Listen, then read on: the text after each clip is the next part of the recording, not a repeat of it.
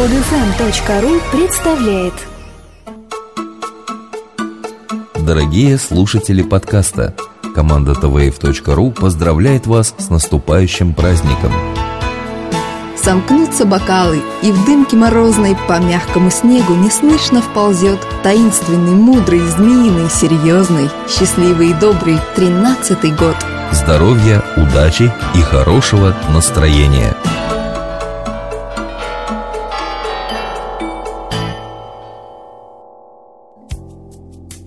Здравствуйте! Сегодня 25 декабря 2012 года, и с вами в студии, как обычно, Елена и Дмитрий. Российские стартапы получили еще один официальный рейтинг Russian Startup Index. А недавно запустился еще и Russian Startup Rating. Russian Startup Index оценивает индекс инвестиционной привлекательности, а Russian Startup Rating – уровень и динамику развития стартапов. Оба индекса присваиваются проектам-участникам на добровольной основе. Но если для присвоения рейтинга компаниям, которые формально удовлетворяли требованиям, достаточно было заполнить анкету, то претендентам на участие в пилотной сессии по присвоению достижению индекса пришлось пройти несколько этапов отбора. Оба индекса сфокусированы на компаниях, ведущих свою деятельность в трех отраслях – информационные технологии, высокотехнологичное оборудование и новые материалы, биотехнологии и медицина. В Russian Startup Index каждым направлением занимаются свои эксперты. Составителями индекса Russian Startup Rating выступают представители Digital October, Центра технологий и инноваций PricewaterhouseCoopers и Russia Beyond the Headlines – при расчете индексов используются суммы взвешенных оценок нескольких критериев, которые рассчитываются по собственной методологии для каждого из индексов. При этом на вес той или иной оценки у Russian Startup Rating влияет специфика отрасли, в которой работает стартап. Составители рейтингов рекомендуют проектам обновлять присвоенный индекс каждые полгода. Это позволяет видеть динамику развития. Традиционное для индексов буквенное обозначение от тройной A до C в Russian Startup Index дополнено индексом D что означает полную нежизнеспособность проекта. Согласно отчету Европейского банка реконструкции и развития, с точки зрения инноваций, Россия продолжает отставать от других стран, причем не только экономически развитых, но и лидеров развивающихся рынков. В настоящее время Россия тратит около 1% национального дохода на исследование и развитие. Это значительно ниже среднего уровня для стран, входящих в Организацию экономического сотрудничества и развития. Большая часть финансирования исследований поступает в России от государственных структур 75%, которые организационно отделены от компаний, а не из частного сектора. Уровень расходов самих компаний на исследования и развитие составляет менее 9%. Инновационная политика в России концентрируется на повышении уровня исследований, финансируемых государством, а также на инвестициях в инфраструктуру, в частности через технопарки и специальные экономические зоны.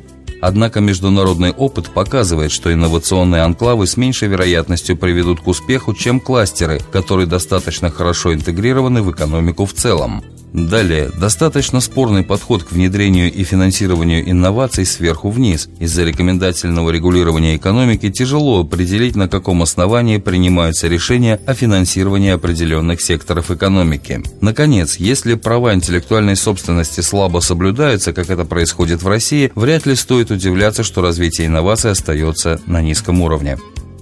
Из Microsoft уйдет главный стратег и исследователь. С настоящего времени и до своей отставки Крейг Манди будет работать старшим советником генерального директора. Манди уйдет в отставку после того, как ему исполнится 65 лет, сообщает All Things Digital, ссылаясь на внутреннее письмо гендиректора Microsoft Стива Балмера. До 2014 года он будет занимать пост старшего консультанта гендиректора. Его бывшую должность займет Эрик Радер, директор по технической стратегии. Согласно данным, опубликованным на сайте Microsoft, на новой должности он будет работать над ключевыми стратегическими проектами и отвечать за взаимодействие с бизнесменами и представителями власти в плане стратегии, нормативов и стандартов. Как отметил Балмер, за свою карьеру Крейг стал автором множества инициатив, в которые осуществил значительный вклад. Он сыграл важную роль в создании партнерских отношений с представителями власти и регулятивными органами во множестве стран.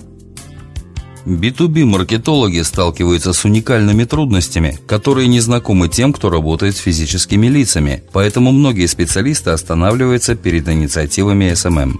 Хотя B2B могут извлечь выгоду из освоения инструментов Facebook, Twitter, LinkedIn и других социальных сетей, многие из них не показывают свое лицо на этой арене. По данным исследования, проведенного компанией Eloqua, 36% B2B компаний не используют социальные СМИ в маркетинговых целях. Несмотря на то, что 64% используют социальные сети для узнаваемости бренда и распространения информации, 53% опрошенных компаний не используют социальный медиамаркетинг для привлечения потенциальных потребителей. Без четкой стратегии социального маркетинга фирмам сложно поддерживать осведомленность, получать новых клиентов, добиваться более высокой окупаемости инвестиций и доверия среди целевой аудитории – Социальные сети могут дать пути к успеху, но осознанная стратегия имеет решающее значение для достижения этой цели. Нехватка ресурсов является самой большой проблемой в контент-маркетинге B2B. 44% B2B компаний заказывают создание контента. Без социальных сетей и экспертизы контент-маркетинга создание пользовательского контента, который будет позитивно влиять на бренд, может стать очень нелегкой задачей.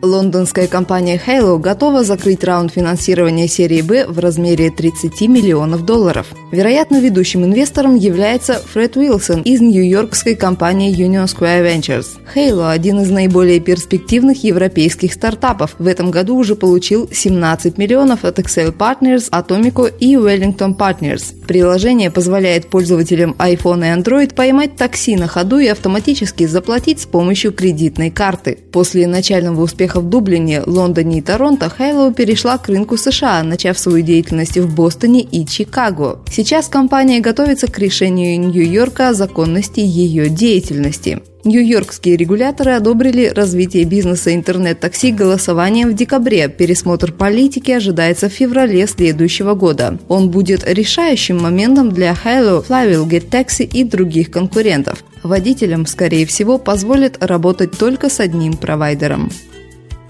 Российские студенты смогут стать магистрами университета Карнеги в США. 50 кандидатов на учебу по магистрской программе в одном из самых известных частных технических вузов США будут отобраны к концу апреля 2013 года. Обучение по программе MSIT Software Engineering начнется в сентябре. Соответствующее соглашение было подписано в бизнес-инкубаторе IT Park директором университета Иннополис Дмитрием Кондратьевым и ректором университета Карнеги Мелоном Марком Камлетом. Одновременно со студентами стажировку в американском университете пройдут пять профессоров. Планируется, что через 3-6 месяцев после начала учебы студенты вернутся назад и закончат свое обучение в Казани. По окончании учебы выпускники программы получат диплом университета Карнеги Мелона, а лучшие из них смогут продолжить научно-исследовательскую деятельность и заняться преподаванием в университете Иннополис.